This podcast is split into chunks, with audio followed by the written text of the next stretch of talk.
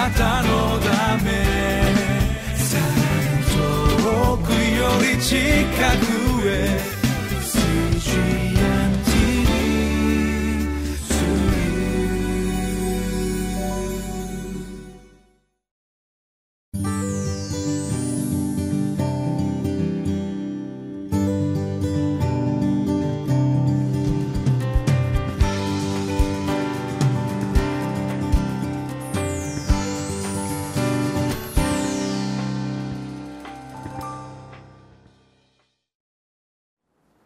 皆さんこんにちは。クライストコミュニティ牧師の大橋健一です。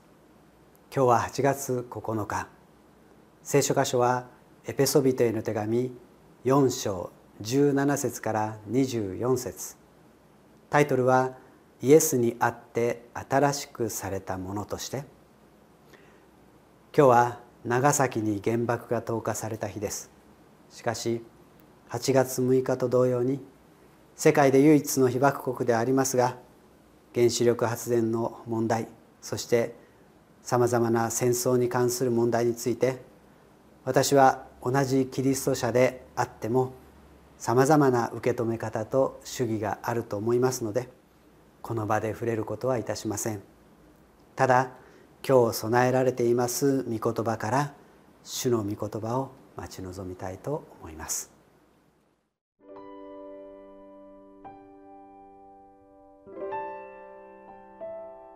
エペソビトへの手紙4章17節から24節そこで私は主にあって言明し、厳かに進めます。もはや違法人が虚しい心で歩んでいるように歩んではなりません。彼らはその知性において暗くなり、彼らのうちにある無知と、かたくなな心とのゆえに、神の命から遠く離れています。道徳的に無感覚となった彼らは、公職に身を委ねて、あらゆる不潔な行いを貪るようになっています。しかし、あなた方はキリストをこのようには学びませんでした。ただし、本当にあなた方がキリストに聞き、キリストにあって教えられているのならばです。まさしく真理はイエスにあるのですから。その教えとは、あなた方の以前の生活について言うならば、人を欺く情欲によって滅びていく古い人を脱ぎ捨てるべきこと、また、あなた方が心の霊において新しくされ、真理に基づく義と性をもって神にかたどり作り出された新しい人を身に着るべきことでした。一つになって歩むようにと勧められ一つになるために賜物が与えられていることを私たちは知りました。しかしそれだけでは一つになれません。賜物を生かして用いる時に愛がなければ結び合わせることができないのです。愛は寛容であり愛は柔和であると語られました。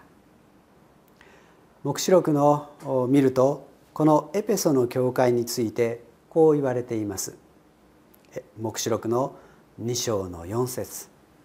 あなた方は初めの愛から離れてしまった」忍耐の限りを尽くして成長してきたエペソの教会だったのですがいつからか愛が欠けていることに気づくのです。そしてそれゆえに一つになれていないということが分かってきました。初めの愛から離れてしまった彼らの危険性というのが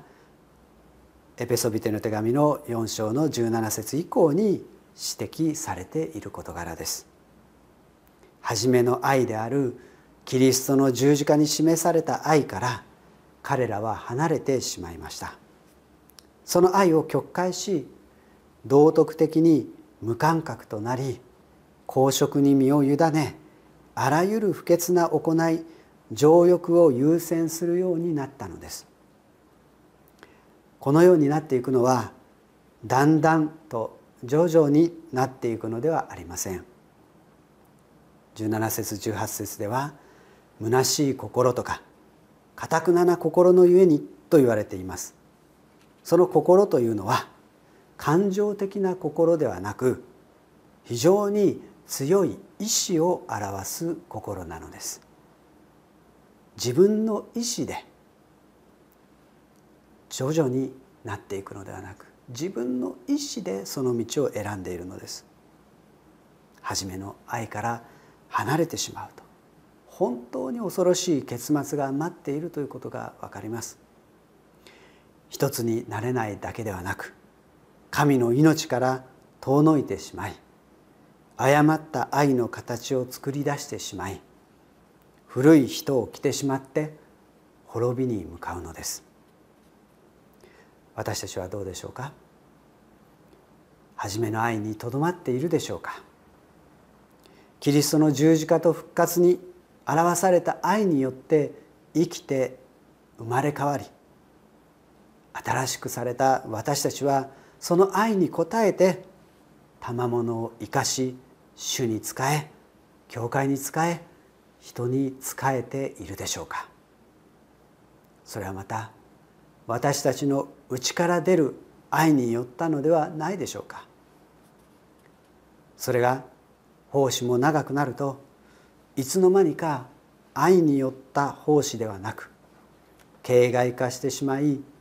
当番だから奉仕しているという状態に陥ってはいないでしょうか。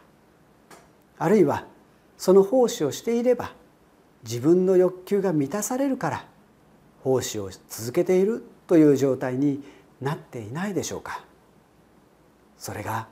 虚しい心でかたくなな心でそして初めの愛から離れた心でなされている奉仕というのです。私たちの奉仕私たちの賜物はそのようなことのために与えられているのではありません。確かに私たちはキリストの愛に応えて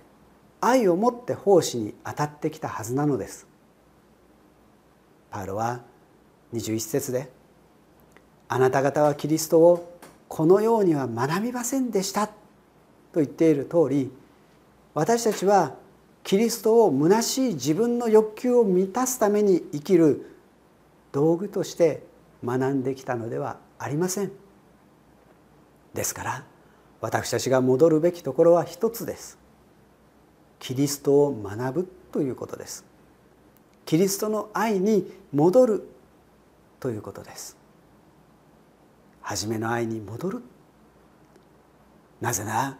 真理はイエスにあるからです。イエスの十字架と復活によって与えられる新しい命。私たちはもう一度その新しい命に生きることを思い出しましょう。キリストの愛に応えて喜びと感謝を持って主に仕え始めたその奉仕。キリストの愛に応えて喜びと感謝を持って教会に仕え始めたその時のこと。キリストの愛に応えて喜びと感謝を持って人々に仕えてきたその奉仕。その初めの愛を思い出しましょう。新しい人を着たばかりの時のことを思い出しましょうもし新しい人を脱ぎ捨ててしまっていたならばもう一度新しい人を着て歩み始めようではありませんか。